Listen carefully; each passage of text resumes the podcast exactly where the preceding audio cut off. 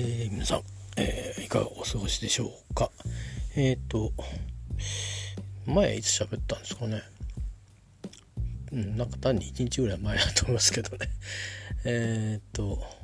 そうそう。昨日はあ昨日はっていうかもう日付変わって9月4日ですかねもうね。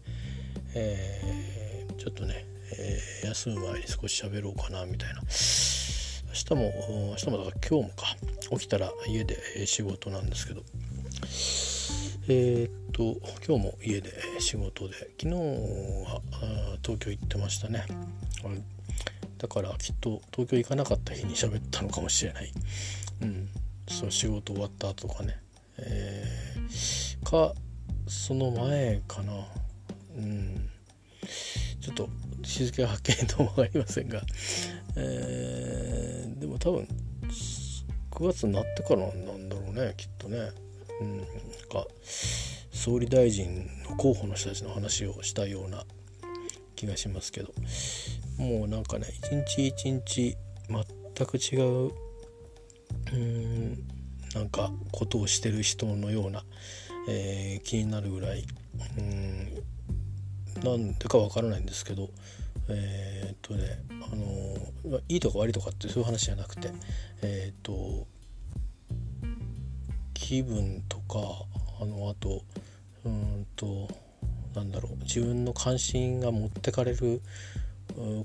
ところのものがねなんかいろいろこう変わりますね。えっていうのは多分うんちょっとねそうか皆さんはどうかわかんないんですけどあの割とえっ、ー、と職場が変わったんですよ。転職したわけじゃないんですけど単純にあのお引越しで。でうん、まあ、どっちかっていうとね僕が好きなあうんような場所、うん、以前だったらね以前っていうつまりその今のようななんかちょっとこういろいろ制約事がある。しかもその制約っていうのが別に何て言うのかな、えー、明文化できない制約っていうの。もうなんかだからえっ、ー、と無限大に多分タブーはいっぱいあるみたいな感じの状況。でもあるしだからこそ無限大だからこそタブーはないんだみたいな。そういうちょっと逆説的なね。うんなんかつまりそのすごくこうなんか逆にだからいろんなことは怖くなっていろんなことがなんか収縮していくような錯覚を覚えることもあったりしてそういう気持ちがなんかどうも最近ベースにこうなってきてるせいか別にそれネガティブとポジティブと思わないんだけど生理現象みたいなもんだろうなと思うんですよね。さすがにうんこういくらね50超えた大人でもねあのー、これだけつまりルールが明かされないゲームをやってるような状況になると少しおかしくなってくるうん、気がしますね。あのだから戦争中ってどうだったんだろうって思いますよ本当に、その話をそその内面の話をねばあちゃんたちが生きてる間にもうちょっとすればよかったなって今後悔してんですよね。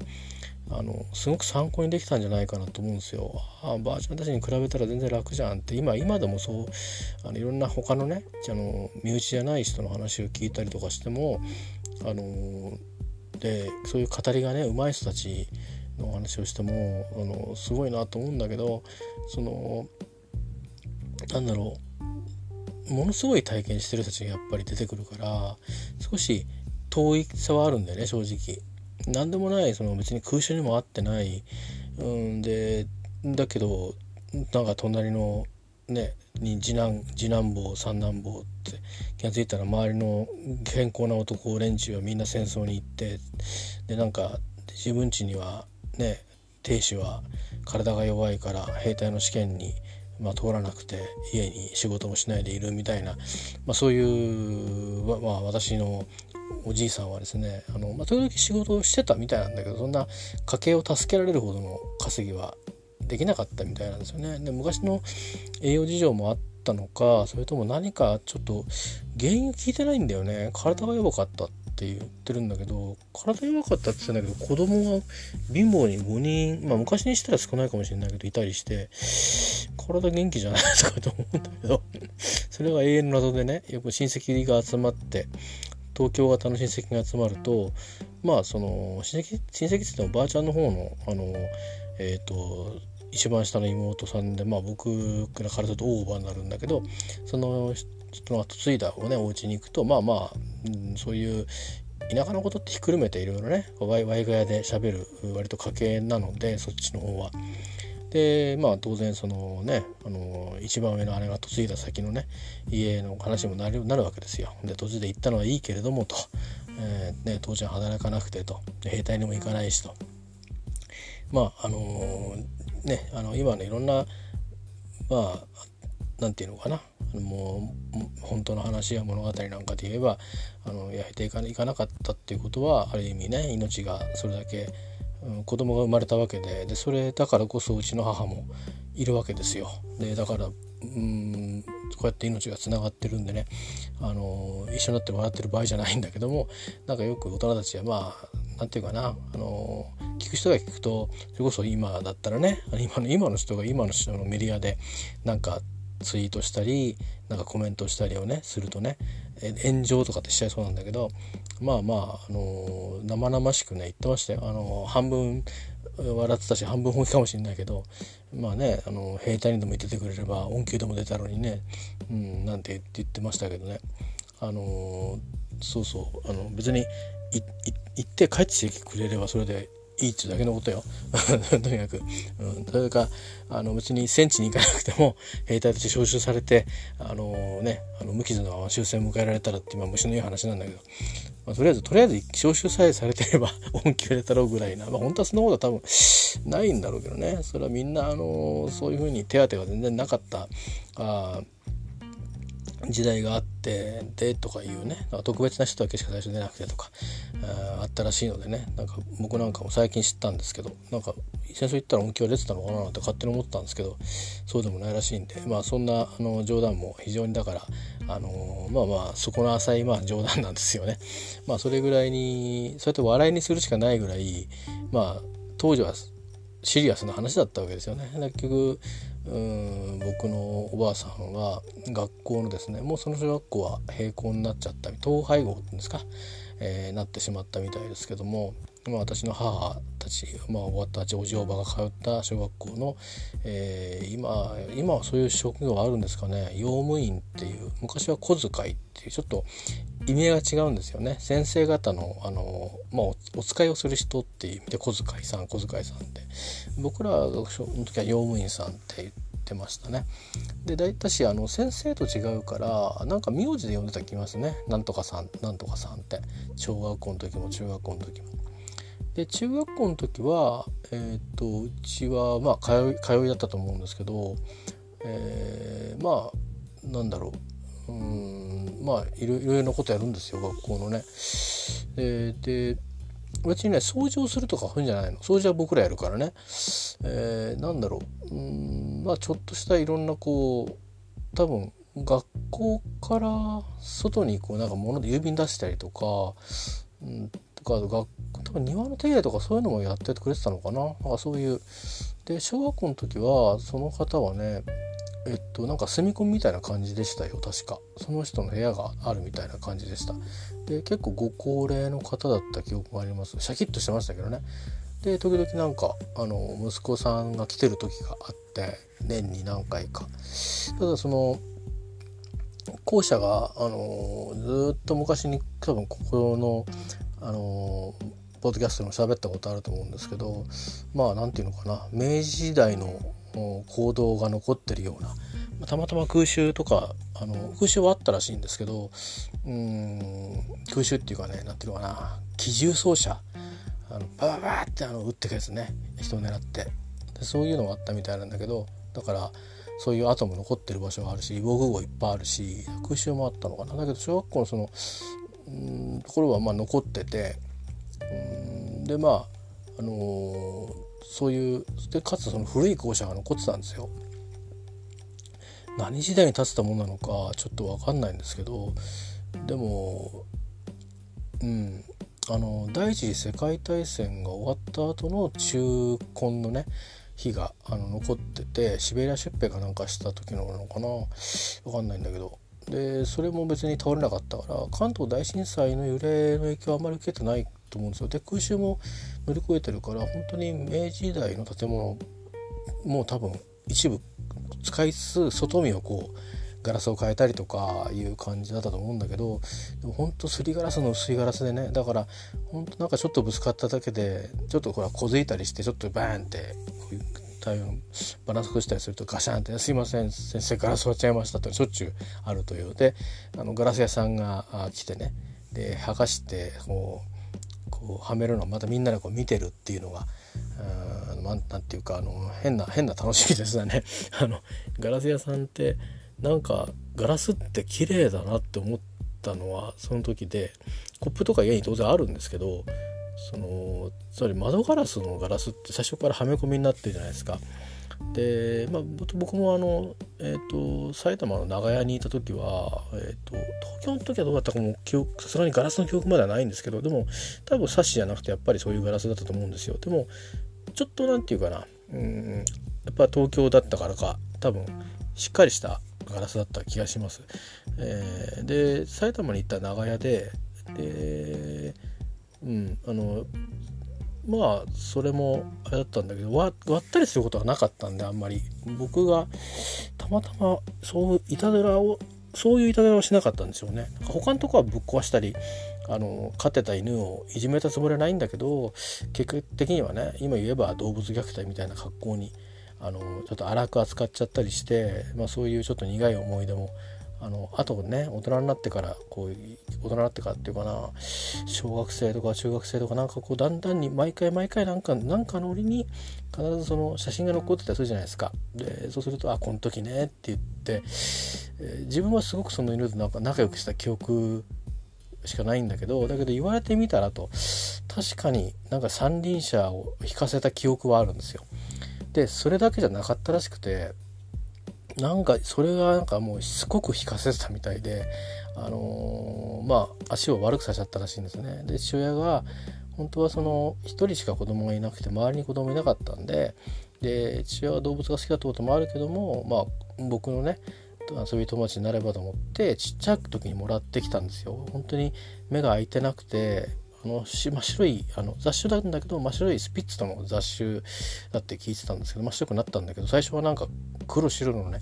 なんかものでねで僕もあんまり興味があったわけじゃなくて、まあ、父親は多分喜ぶと思ってもらってきてくれたんだと思うんだけどとにかく目も開かない状態で中ももうヘロヘロな感じであの牛乳を飲めたのを覚えてるんですね。飲ませたのを。でそれからだんだんに大きくなって本当にいつも犬と一緒にいるっていうことがあったんですけどあのそうですね。なんか勝手につないで散歩に行くとかそういうことはあんまりした覚えはなくてまああの呼べば戻ってくるからあの小さいうちは放し飼いみたいな。で大きくなったなっちゃうと人噛んだりするといけないからっていうんで小屋を親父さんがあの洗濯工場があったんですけどその脇に小屋を小屋っていうかねえーと、オープンな小屋ねなんか屋根付きのなんか自転車小屋の小さいみたいなのを作ってでそこにこうまあ結構今の人もよくやるでしょあの針金がついててこう行ったり来たりできるようななんかあんな感じで繋いでたんですね。でそうなってるところをなんかまあ僕が行って、まあ、どっか知恵ついたんでしょうね外し方を覚えて外してでもうそれだけ大きくなってる犬だから力があるのをなんかそういうね悪知恵だけは働いたんだろうね。なんかそういう悪いことをしちゃったりしててだからガラス割ったりとかはあんまなかったんですね。おとなしくしてたんですよ。家の中では。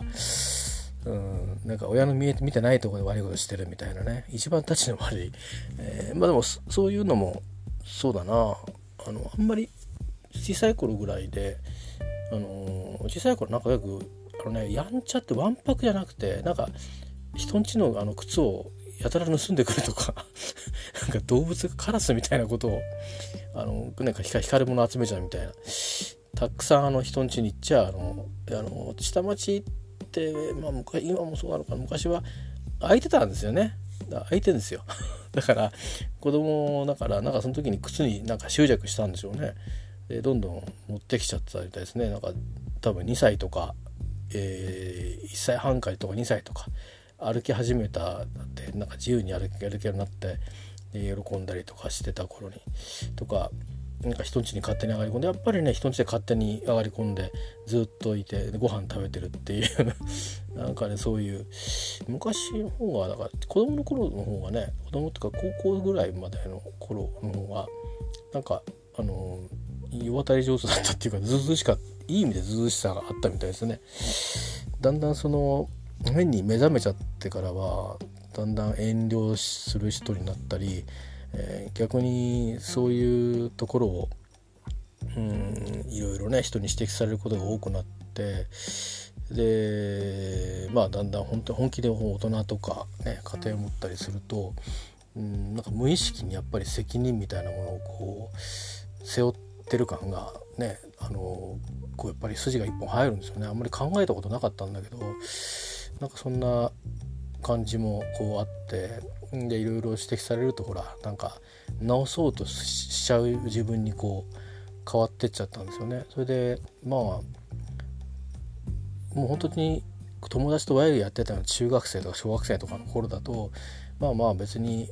僕はなんかヤンキーでもなければ何でもないんだけど結構言いたいことはこう言うしやりたいことはこう人集めてなんかやろうぜみたいなあのー、まあ別になんだろうねあのー、なんていうかクラスの、まあ、学校の番長みたいなそういうんじゃないんだけどあのこじんまりとね人はや何もやらないような全然違うことして遊ぼうよみたいなのをややってる子供だったのであの割とオープンな性格だったんですけどうんそれがまあそうですねなんか仕事の場を離れるとそういうところ出てくるんですけどやっぱり結構緊張感に弱かったのかな。うん、っていうかこう入り込んでなんか型にはまらないとやりきれないっていう感じでまあもともとそういう仕事は絶対苦手っていうの分かっててそうじゃないようにいきたいなと思って、えー、で、まあ、まあちょっと発想は安易だったんですけど あの好きなことできたらいいよなっていうだけで音楽をねなんとか、しようって何の計画もなく何のコネも作るとかいうそういう策略もなく、えー、ただもう盲目的に。えー、やろうと思って東京に行ってみたいなあまあでね結局まあ結局道半ばで自分がそれをやめるっていう選択をしたんですよね。うん、でまあ音楽自体はその後も、えー、作り続けて、えー、いましたけど、うん、まあでも会社入った年あたりから少しピークが超えて、えー、たまにね散発的に、うん作るっていうぐらいでまあ作る動機がだんだんこうやっぱりこう薄れていくっていうか、うん、ねあの今だったら多少最近今今はねちょっとお休みしてますけど少し 1, 1ヶ月前2ヶ月前ぐらいはちょっとねあの伴奏なしで歌ってみたりとかで楽器弾いてみたりとか楽器弾きながら歌ってみたりとかあるいは昔のオリジナルをね、あのー、ちょっと演奏してみたりとか昔いつだって全然そんな風にちゃんとボーカルも入れたくはなかったっていう初めてこの年になってっていうのをやってみようかなっていうのとできそうだなっていうのと下手でもいいじゃん別にっていうなんかいろんなものがこう合わさってやっとねなんかそんな風にこう意欲が出てきたんでやったんですけどあとはまあちょっとこういう特殊な状況下だからうんでね家の中で移し合っちゃうっていうのもあるからあのなんとなく無意識的にえっ、ー、と本当にあのソシャルディスタンスングっていうのを家庭の中でも意識はしていてあんまりこう長い時間特に僕は東京に行ってるから多分ハイリスクなんですよ。でまあ最近またねあのー、他の家族も東京に行く人もね出てきてはいるけど、まあ、それは僕ほど日数は多くないし、えーと、あと経路経路的にもね時間帯的にも人のこうスペースがある時間帯に行くので僕みたいに行きも帰りも人いっぱいみたいな、しかも混ざり具合が半端ないぞっていうどっちどの道ね。あの引っ越引っ越し前後で回りたいぐらいあんまり変わんないなっていうどっから来てどこに行くっていうそういうのがあのあんまりまあ僕らの地元のとこに来れば固定はされてるけど途中の路線はいろいろこうパスパッセンジャーがいっぱいいろんなところから来ていろんなところに行くっていう人たちがこう混ざっていくところのあの頭から1枚乗ってるみたいなさらにさらにさらにそこからどっかにつながってくるのにも乗り換えるみたいなね。うそういうことですごくこう何て言うかなさらされる場所をずっと通っていくんで、まあ、リスクが高いんでね。うんまあこのねなんかこういう特性の病気らしいぞっていうのを聞いた時にまああの映ってるか映ってないかわからないうちに映してしまうかもしれないって聞いた瞬間に結構愕然としましたね最初はね。あのっていうのは似たようなことでハッとしたのはそれまで全然気づかなかったんですけどあのなんかねニュースも見逃してて数年前ですけどね随分前ですけど大学ではしかが流行ったことがあっていろんな大学ででそれはなんかたまたまその予防接種をやめた世代が、あのー、だったらしいんです。で、まあ、結局その本人たちも辛いんだけど客観的にどんなふうに影響出るかっていうととりわけけんあの影響がそのもう何か取り返しがつかなくなるのが妊婦さんがそのはしかにねかかるとまあ結局妊婦さんって薬基本的に飲めないじゃないですかだしあの身ごもってからだと妊婦さんって当たり前か妊婦だからあの、ね、注射とか打てないでしょ胎児のことを考えると。だからワクチンとかも打てないわけじゃないですか。ワクチンとかってかかるわけだから1回ね。で無毒化してるけどまあ要はその体内ではあの1回はプロセスとしてはあのそれが異物が入り込んできたっていう形をとって抗体を作るわけですからね。でだからそういう影響があると。でそれはかなりあの本当に重篤な影響が出るっていうことを聞いて。で自分もなんかそうは言っても随分年齢高高い高い年齢なんだけどあの橋川とかは50なんか50歳過ぎてる人はどうのこうのと言ってたんですよ。で僕らはまだその時40代前半か30代後半かぐらいだったんででもなんかあんまり受けた記憶なくてでそれは子供の頃に受けるものらしいんですよ。ででそのなんか他の子たちあの注射とか小学校の時に問診票とかって書く書いたんですね。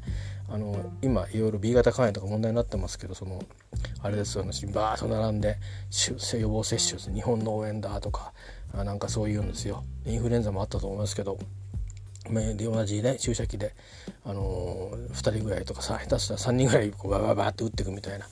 うんまあ、1人1本の時もあった気がするんだけど、まあ、なんかねそういうやつです。だからプラスチックの注射の前からですよね。あのガラスの細い、えー、注射器ででそういうで、まあ、後ろで看護婦さんがこう俺は看護婦と言ってたんですね 看護師って男の人はいたんでしょうけどあんまり多くなくてなんとなく女性がっていう感じだったんですけど時代がこうセットしてあってなもうあらかじめバーッセットしてあるわけですよあの何十本も。でなまあ何百人かこう来て一斉にやるわけですねあの学校の場合だと。まあで学年ごとっていうの接種っていうのもあるんですけどまあ多くはねあの夏にかかる病気だからとかつって日本の応援とかつって言うと大体全校生徒がやってたんじゃないですかね。えー、かまあ小学何年生までとかあったかもしれないけどでそのはしかとかはえっ、となんか打ったことある予防接種にこう丸するとこあるんですよ必ず。で特にその三種混合ってもうあらかじめ印字してあるのでみんな三種混合って回してくるんですよ。でうちは必ずうちはやってないって言うんですよね。えなえなんです？ってうちは二種混合だって言うんですよ。なんかねだから多分えっ、ー、と今で言うなんで MR, MR だっけ？NR だっけ？なんかあのえっ、ー、と風疹とマシンとあるやつね。えっ、ー、とだから端かとなんだえっ、と何なんだろ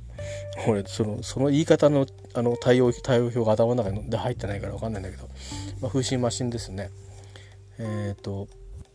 それだけだったのかな？これとも違うのと混ざってたのかな？なんかそれをやってるっていうわけですよ。母子手帳も見せられて。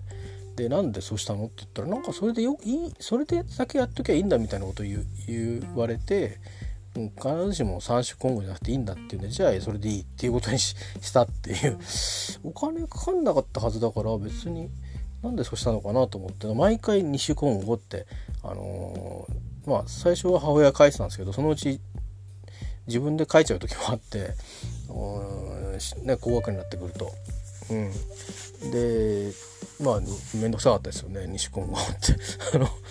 説明すると。そうするとみんな3種混合大概丸し大体丸してくるのってあの決まってて大概はこうやってないのがなんか健康上の理由とかその子のその体質の問題とか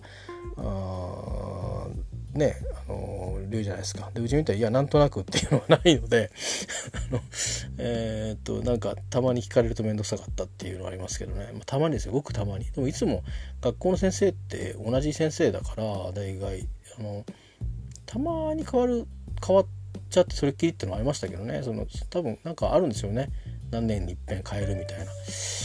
なんか通ってた小児科の先生が来たりなんかして、まあ、大体どの子も大体武器になるとあそこかあそこだよなっていう風にねそんなに近くには後で病院ができるんですけど小児診療所が。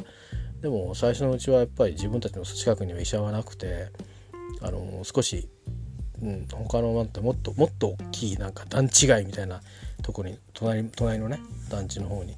えーうん、あのいろいろ話題になったエリアですけど最近ね あのその話はまあしないけどそのそっちの方に行ったりするかあの駅の方に行くかしないと、えー、まあなんていうかな小児科がなかったのかな。小児科をやってる医者がなかったんでまあどうしてもそんな感じですね。で小児科もやってて内科もやってるから一応親がいなくてもうんと見てくれるようになってまあもうね小学4年ぐらいからは一人で医者行った気しますね。でなんかうんとどうだったんだろうな。なんかね小学生から4年ぐらいまでですかね。体が太り出したのが4年ぐらいからなんですよ。でそれはなんか今なんか脈絡のない話してますけどね。あの、えー、何も別にテーマ探しながら喋ってるわけじゃないですよ。ただ食べてるわけですから。えっ、ー、となどういうわけか知らないけどあんまりご飯を食べて美味しいって思ったことがないかったんですよ。それまで、うん、食べてても。いや多分一生懸命ご飯を作ってくれたと思うんですよ。母親もあの貧しいながらに。うん、だし逆言ったらほら、あのちゃんとしたものしかだから特別なものとかって食べないから、うん、例えば野菜に魚に味噌汁にご飯って言ったらそういうような感じですよ。で僕はあんまり納豆好きじゃなかったんだけど必ず朝納豆みたいな、うん、まあ味味味もね味はなんかそんなに、うん、夜夜だね味はね。うん、で別に干物とかじゃなくてまあ多分あの魚屋さんで売ってるようなやつで。でまあ最初の頃は骨があるからって実ってもらってたりしてね。子供かっていう感じなんだけど。なんだろうなあれ。あれはうちうちもあれですかね。やっぱり甘やかされたんですかね。なんか小学1年生ぐらいまで実ってもらってた気がしますね。うん。なんかあのー、そうそうだからまあ小学校1年ぐらいまではなんか一緒に風呂入ってた気するんですよ母親と。ぼんやりでもその頃からなんとなく嫌になって一人で入るって言い出してその頃からなんか魚も自分であの下手くそながらに自分緑をしたようななんかちょっといろいろ芽生えたんでしょうねあのなんか自分でやるみたいな。でもこんな感じでバランスのいいものを食べさせてもらってたと思うんですけどでもなんかあんまり例えばおかわりするとかいうのはなくてなんか覚えてるのでそうだなあなんかあるかな。もっそうそう外食して食べたもので美味しかったものは覚えてるんですよ。だけど家で食べたもので美味しかったのっていうのはいっぱい食べてるんですけどあのだから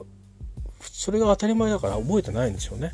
あのなんかお弁当に入れられて嫌なおかずっていうのだけしか覚えてないんですよ。今だったら別に美味しくいただくと思うんですけどうんとだからキャベツを焼いたのとね焼きたらこっていうのがあれが嫌でね。なんでだ嫌だったんだろう。なんか苦手だったのかな魚卵とか。それから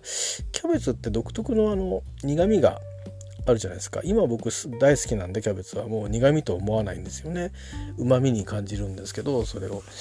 うまみってあの別に栄養素でいううまみじゃなくてあの、まあ、キャベツの美味しさっていう意味でね。うんだから生でもバリバリ食べるし喜んで食べるし結構量を食べますねそれはうまいキャベツを食べた経験をしたのでまあ、も最も高原取ったばっかりだったらもっと美味しかったと思うんだけどつまりその大量にこう仕入れるようなところでバイトしてたんでその昼飯時かなんかに、まあ、焼肉みたいなねジンギスカンをこうあの提供するようなとこでバイトしたんですよ。でそうするとまあ一応ね従業員食堂みたいのはあるの。そんな大きくないけど。それこそそれこそ密な感じのね。えー、っとテーブルがなんか34個ぐらいで。でみんな食べたらすぐパーッとうん、テレビ見ながら食べてペッていっちゃうみたいな「今日何?」なんで「今日カレーだよ」なんつってね。で従業員食堂のカレーもあったりで今日はあのレストランの方のカレー来るからって言って行かないでこっちで食べなよとかっていう時があってそのハウスカレーって言ってますよね。あのハウスのクレーカレーじゃないですよ。あのそういうレストランレストランのことハウスって呼んでて。でそこのだったりあとはあのカントリークラブのねカレーが来る時あるんですよ。クラブハウスのカレーが。そうするとあの欧州の高級カレーになってくるんで、えー、ねでゴルフやる人たち向けにこう出してるからちょっとこういい感じのやつがあってそういうのが回ってくる時もありましたね。なんかそれはそこの自分たちがバイトしてるとこの人はそのそういうなんていうかなサーブする仕事とかあと調理師だったりするからあのそういうのを作りに行ったりしてそうすると、まあ、いろんなとこで作ってるわけだよねカレーを。だけどその店によってその作るものが違うんだよね。その提供する内容が。やっぱりあのー、僕たちが働いてたとこっていうのは家族連れがいっぱい来るとこなんでマザー牧場ってとこなんですけどあの、そこのレストハウスってところだったらやっぱ子供から大人までみんな食べれなきゃいけないから味付けもねそういう風になってるしでゴルフのあの、そういうクラブハウスで出すようなカレーってなればそれは大人向けのねあの食べてもねしかも東京とかからも来るわけだから、まあ、そういう下の肥えた人たちも美味しいじゃない？って言ってくれるようなカレーを出すわけですよ。だからそんなものがこう来るんで。であとはあとはねあれも不思議でねなんか、まあ、牧場の中にお寺があるんですよ。仏墓寺って言って今もあんのかな。でそこはえっとなんかねそこのマザー牧場の社員さんとかも行くしみんな行くのかな？他の一般の人も。なんかねあのやっぱり、うんと、なんか修行みたいなことできるみたいですね。なんか座禅とかできるのかな？でなんかあのねあのやるらしいんですよ。そのたくあんでこうあのお椀風とかそういうの一通りやるらしいんですね。でそこもうカレーも出てくるらしくて。でだけど精進料理の方法で作るらしくて肉がこんにゃくなんですって。本当に今みたいなビーガンって言ってあのね本当にあの菜食主義の方がその、えーと、大豆とかいろんなものでできてる本当にあの肉の肉みたいなねあの本当になんていうかハンバーガーなんかそれでほらあの食べられるとかあるじゃないですか。そういうなもんじゃなくてこんにゃくっていうそれこんにゃくのそのそこはだからねあのどこのカレーっていうんだなその時は。お寺のカレーとかブツブツのカレーとか今日ブツのカレー食べる？なんつってそういう時もあってだカレーをだからその従業員食堂のカレーと,、えー、とハウスのカレーと大体その2パターンなんですけどそこにそのお寺のカレーが年に何回か混じっていくんですよ。で1年に1遍ぐらいその、えー、とクラブハウスのカレーが混じってくるんで、まあ、あのちょっとしたカレーグルメはですね、えー、まああの南房総のねあの山って言っても350何十メーターぐらい、まあ、東京タワーと同じぐらいの、えー、高さなんですけど、あのー、標高で言うとね、標高でいいのかな？海抜じゃないな、標高だな。どう違うんだっけ？わかんねえな。と、えー、まあ、とにかくそんな、あの、まあ、ある人からすれば丘みたいなね感じにしか見えないかもしれないけど僕はあの富士山以外で経験した山っていうのは、まあ、千葉で見てたそんな山なんですよ。えー、まあ埼玉にいた時に東京はねたまにかななんかどっか広いとこ行った時にで寒い冬ほら富士山が見えるとか言ったり東京タワーに登った時に富士山が見えるとかって、うん、富士山っていうから俺富士山って人の名前なのかなと思ってて、うん、富士山とは思ってないわけですよ。うん、富士山っていうあれあれもうだから富士山って聞いたらもう丸ごと富士山で覚えるじゃないですか。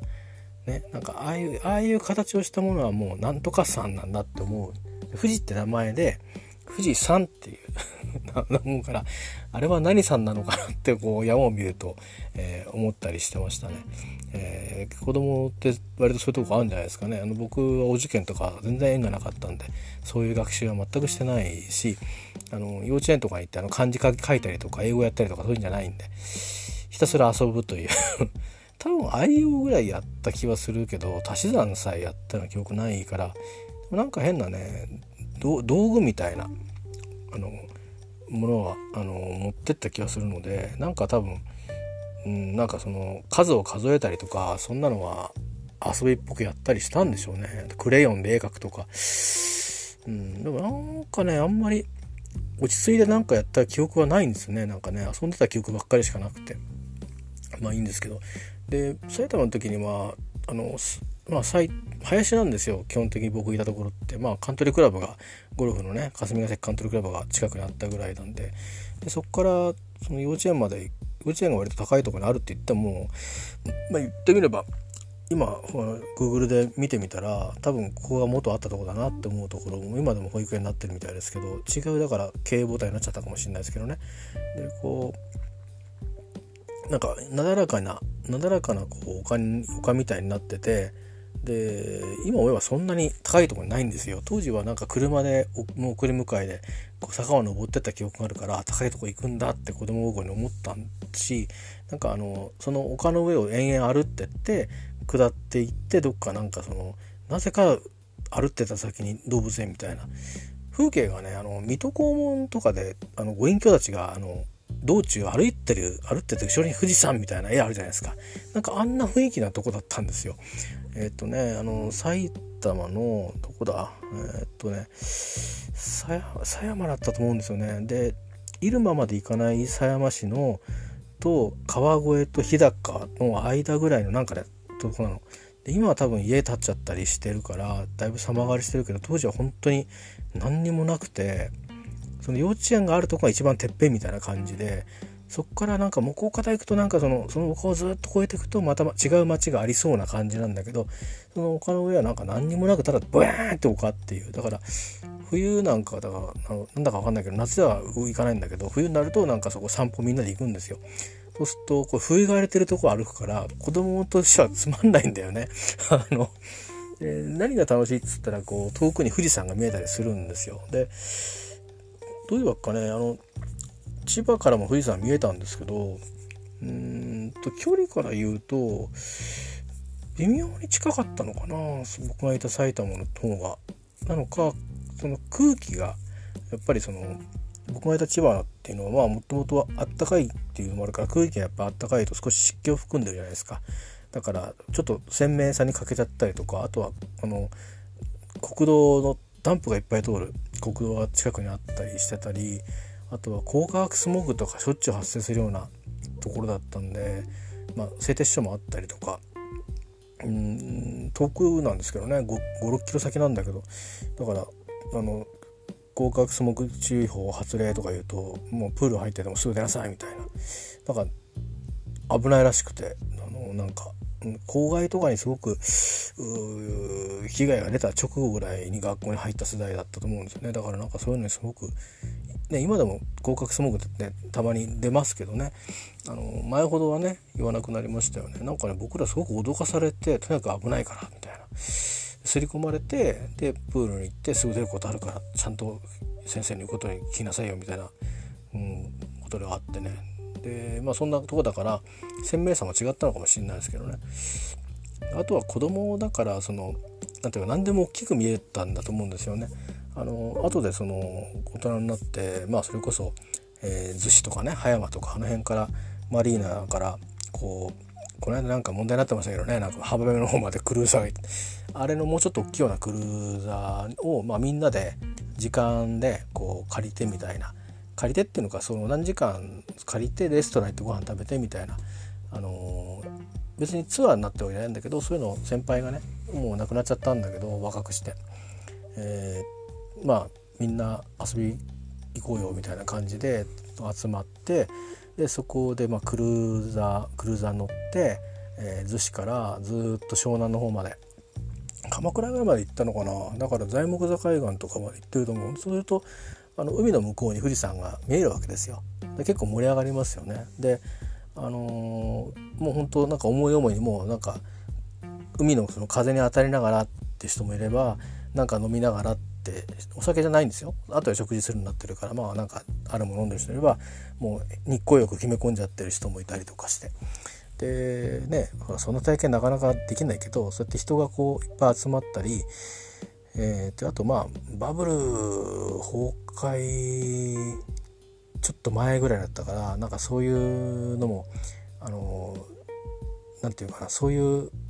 もしかしたらあんまり黒字じゃなかったかもしれないけどそういう商売があってあの明かす明かしとくよりかは動かした方がいいよなみたいな感じでその安く借りれる時間とか日付とかあったのかもしれないですね。でもまあ僕からすると、えー、すげえ湘南の海をこんな風にして反対側から来るとは思わなかったなと思って、うん、なんか僕の中の湘南と混んでるっていうイメージしかなかったので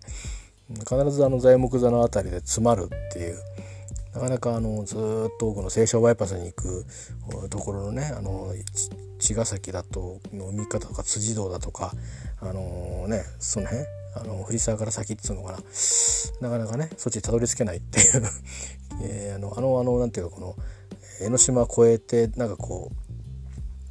江ノ島越えっていうか江ノ島に行くまでのなんかとこでまず詰まるみたいなそんな感じがねあのなんかあるじゃないですか。崖がこう切り通しみたいになってるとこをこうやって越えて江ノ島見えてくるみたいな。あそこになかなかたどり着かないっていう。でなんかあの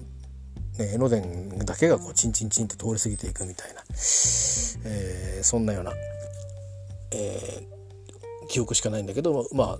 こうね海から行くとこんな気分がいいのかなんて思ったりしてでもそれで富士山も見てるわけですよ。たまたまねその日天気良くて。なんかニコよくしてる人がいたぐらいだから。でその時見てておおとか思うけどもうんだしまあ静岡その先輩また静岡にもご縁があってね。まあ、富士山通り越すんだけどね、えーと、掛川にあのお姉さんが嫁がれててあの、えー、農家なんですね。でも栃木の方は違う、まあ、メーカーで働いてらっしゃる方だったんですけど。で、まあ、それがあっつんでまあこういろいろものを作ってるんだけど、まあ、いちごのハウスなんかもやってて、まあ、普段はその観光農園的にね、えーまあ、リンゴいちご狩りかオープンしててでもうシーズンが終わるくらいあのだから5月とかになるともうあのあとは捨てるだけになっちゃうんだけどまだ食べれるのはこういくらか残ってるわけですよ。でだそれだからもうどうせ捨てるだけだからかもしくは家族で食べておしまいみたいなでいうことなんでだからまあそれねあのよかったらっつうことで、えー、まあそれがなんか行くのは恒例の行事にちょっととあることがあってからあのまあそれきり行かなくなっちゃったんだけどうんああ行かなくなったっていうかねなんかなんかあったんだな。お姉さんが病気したのかな一時的に。なんかそういうのであのみんなもまだ現場も変わったりしてあの行かなくなったりしたんだけどでも何年かね行ってたんですよ。忘れた頃に行ったりね。でそうそうそのためになんか俺行くためになんか車をぶつけてたなあれ恥ずかしい思い出なんだけど 黒歴史なんだけどね。あの、えー、でまあいいや。あの車の運転が下手だってことだけはなんかあのここのところのポッドキャストでバレたって感じですけどね。バラしたっていう感じですけど。でまああのいちご割とか行ったりしてそこでもだから途中あのね近いとこ通っていくんで見えた時もあったと思うんですけどまあもうそんなになんかもう何て言うか運転に集中してるからうん、あとはほらみんなのペースに合わせていかなくちゃっていう時もあってあの行く人が同じ現場の人だけの時とそれからその先輩の学校の友達が混ざってくる時もあるんですよ。そうするとまあ大体相当速いペースでバーっていくじゃないですか、ね、僕はそう慣れてないからたまに運転してるって感じなんでそんなにねガツンガツン高速をあのビュービュービュービュービュービュービューってこう行ってって感じじゃないんで大体みんな先に行ってて僕を待ってるみたいな あのそういう感じでね。でそれがまた結構まああのちょっと緊張しますよねプレッシャーが。だからあんまり風景とか覚えてないっていうのもあるんだけど、まあ、でも近いところで見てもやっぱりその冬のね埼玉に小小学校上がる前に見た富士山っていうのはものすごくでかく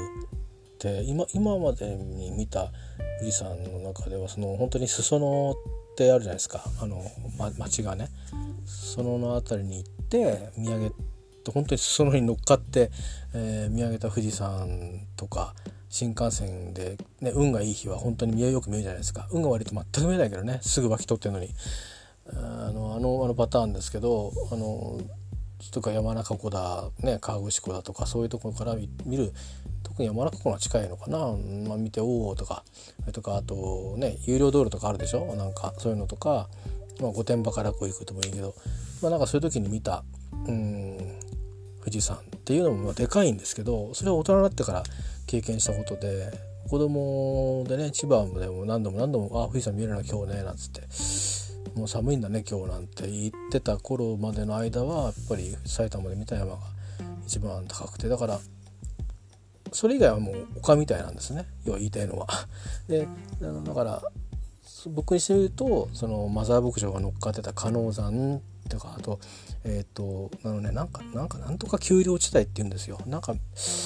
僕名前忘れちゃったけどなんか有名な画家の方がその辺をこ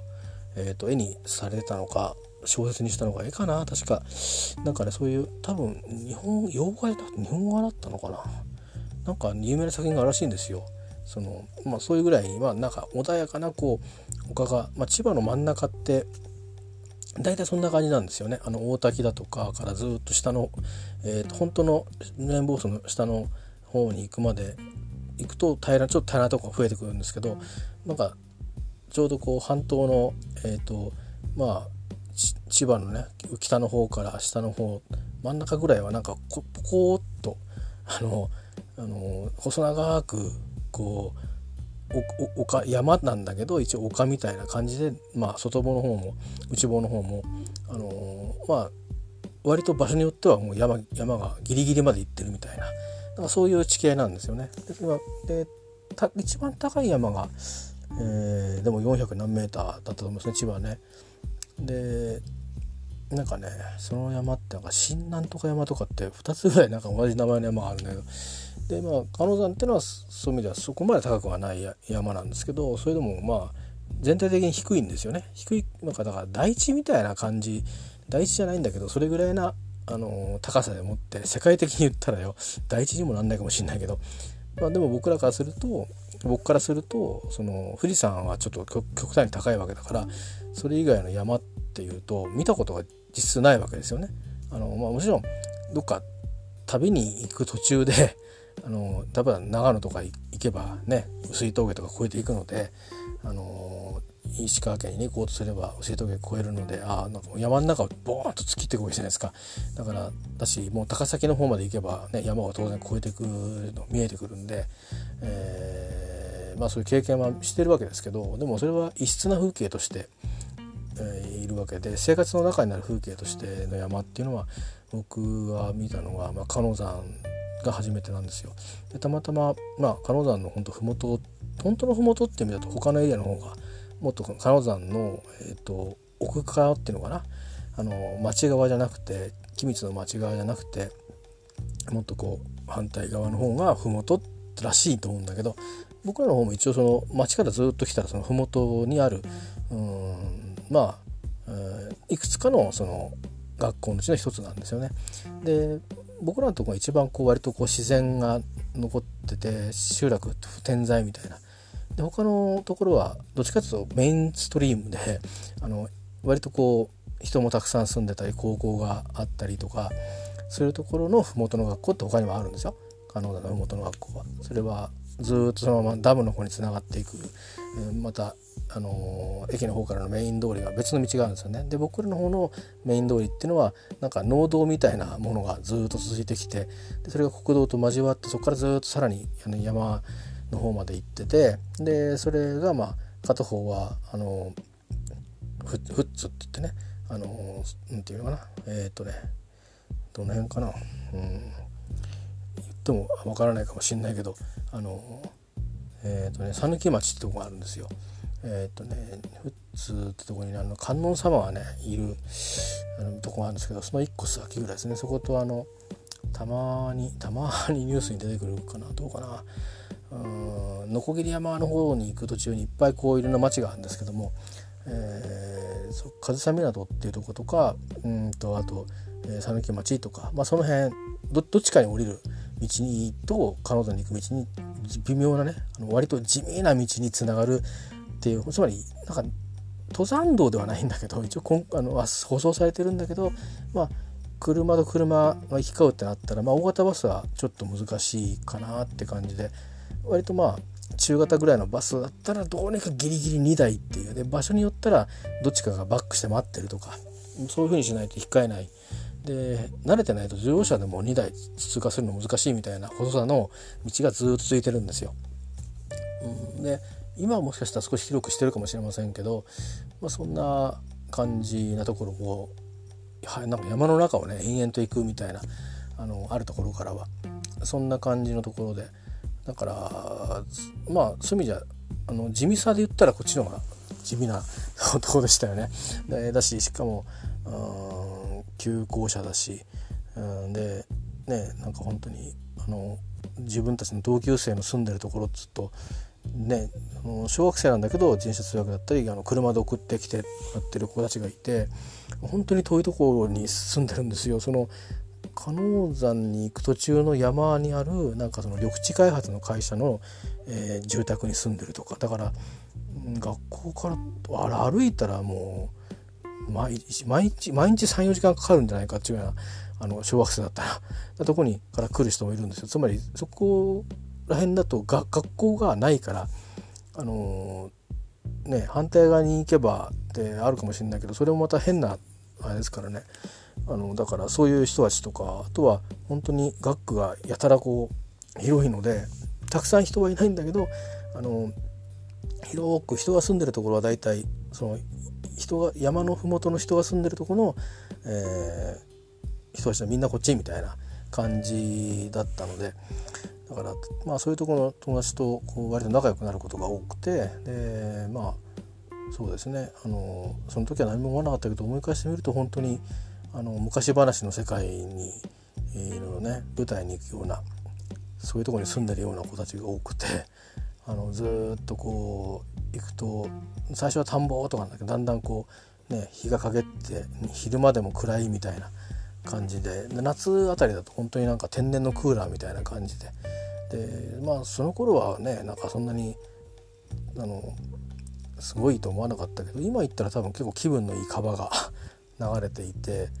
えー、でもってまあ竹林がザザザっていう感じでね。で竹竹林だらけに囲まれた家、ね、ところにお家があるという人たちがいて なんかあのスズメのお宿みたいなところに遊びに行くみたいなね、えー、自転車でだから自分家から1時間ぐらいは漕ぐみたいな、えー、結果的にねゆっくりめですよ。うん。急げば多分30分ちょっとぐらい行けたと思うんだけどそこまで急がないっていうか途中の風景が毎回あの楽しいところとつまんないところあるんだけどつまんないとこ過ぎるとあの楽しいんですよ結構道が。ずっと見ながらなんか風景がいろいろこうなんかね面白くて、ね、川がどっか流れてたのかなだからあの平地走ってるのにどっかでだんだんだんだんだんだん畑じゃなくてだん棚田みたいのがこうバーってあの下の方に下がってってるところがあったりでそういうところを走ってたりするから、えー、結構ね面白くてで途中になんかなぜか途中現れる駄菓子屋とかがあったりでそこに池がいてあってでむっちゃくちゃぶっといあのそれこそあの皇居だとかああいうとこにこういるような鯉がやったらでっかいのがいたり。あのするね あの池があったりしてなんじゃこの鯉はみたいなか主みたいな、まあ、そういうのが多分好きで飼ってたんでしょうね。決してあの錦鯉とかいうああいう感じであのなんか値がつくようなものでもないし食べても美味しいとかっていうものでもなさそうだったけどなんだかねあのなんか、まあ、なんつうんですかあの言うじゃないですかあのなんかあの僕は違うけどなんかやたらおっかない犬を飼ってる人とか あのね、えー、そういう感じだったかもしれないねなんかね、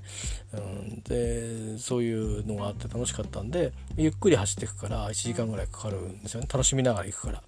そろそろあの分岐だよなとかっつってこっち行くと誰々くんちとか誰々さんちとか。で、まあ、途中に他のあの遊びには行かないけどまあね、あの大概あのね女子がなんかねいいとこのいいとことか地域のなんか PTA 会長とかやるね、えー、人のあのうちのあの子供ってなんかなぜか女子に多かったんですよね。でなんかなんかの会社やってんでだから分かるんですよね途中走っていくと。でそうやってあこれは誰んちだよって誰かに教わるとあ行くたびに要するに行きはしないんだし行きしないし愛もしないんだけどたまにそのその子たちが乗ってお父さんがもう車が違うからね。あのー、もう最低でもクラウンぐらいな。クラウンって今は大したことないかもしれないけど。その当時クラウン乗ってるっつったらちょっとしたもんですよ。さすがにセンチュリーは乗ってなかったと思うけど。うん。乗ってなんかどっか行くところをね、うん、あのー、ありましたね。で僕そのそのその同級生の女の子のお父さんが PTA 会長とかやっててで僕がその野球とかやってる時になんかそういうお世話もしてくれてたんですよね。だからその同級生のお父さんの車の脇にこう乗せてもらって、うん、でなんかどうもないろいろ話がされてるみたいでいろいろ知ってるんですよね。で、うん、あの名前で呼ばれたりあだ名で呼ばれたりしててで俺初めて話すような気がするんだけど随分近いなとか思いながら、うん、でクラウンってこんなに静かなんだみたいなあのもちろん他の人の車にも乗せてもらってるんでそれもねその何て言うかなそれなりになんだろうその当時にしたら割といい感じの車に乗ってた人が多かったんであのー、なんだけどもうクラウン乗った時はなんかびっくりしましたね。子供心にね。今の感覚で乗ると僕も耳遠くなりましたけどやっぱりもっともっと静かな車はあるからあの例えばね、うん、まあメルセデスはシリーズによって多分若干逆にちょっとスポーティーなものもあるからあれですけどでもメルセデスもこの先輩のしてもらったのは僕はねもう当然あのない乗ることはないないんですけど乗せてもらった時は何度かやっぱり静かでしたよね。こんなに静かなんだとか思って。ででも子供の私にとってはそのクラウンの静音性っていうのはもう驚きましたね、えー、もうシートからしてまあなんか違うっていう感じもあるしで車内のその何ていう内装もちょっと今の今その車に乗ったらそうは思わないかもしれないけどでちょっとレトロっぽく思うかもしれないけどいやなんかこれ金持ちの車だなっていう感じがしてでまあいろんなタイプももうメーターか何か全部ちょっとね高級なのよなんか。うんとにかく。でそんなびっくりした記憶がありますけど、まあ、そんないろんな思い出をこうまあ友達の家に行くたんびに「あこの家のあの車の」って言ってでどこ歩いて走っててもチャリンコで走っていくと、まあ、そういうのがあの地図上にいっぱいあここはなんとか1000センチとかあのあそこの森の、ね、暴風林みたいのがあってそのとこがなんとか1000センチとかあのあここは千葉真一の千葉真一さんのお父さんとお母さんが住んでて夏になると千葉真一さん来るなってこの間も千葉ちゃんあったなみたいなそういうねのを毎回通りながら反数してあのねなんか毎回反数しとかないと忘れちゃう人だったみたいでなんか全部思い出してましたね。なんか毎回毎回。あのあのだからその時の方が多分英語やるとよかったんじゃないかなと思うんだけど中学高校ぐらいまで割とそんな感じだったんですね。うん。まあ、大学とか入ったらとか会社入っててもたまにまあたまにね、えー、今でもちょっとあまだ残ってるのかなって時はあるけどあんまいいことに使えなくなりましたね。なんかね。多分それは多分あのもう使い切っちゃったんでしょうね。あの衰える時期に入ってっちゃったかってからはもうあの多分それがなくてなんかあの、あのちょっとこの後一回切って、えー、別の話しようと思うんですけどうんいいことはあんまり反芻しなかったりで新しいこともあんまり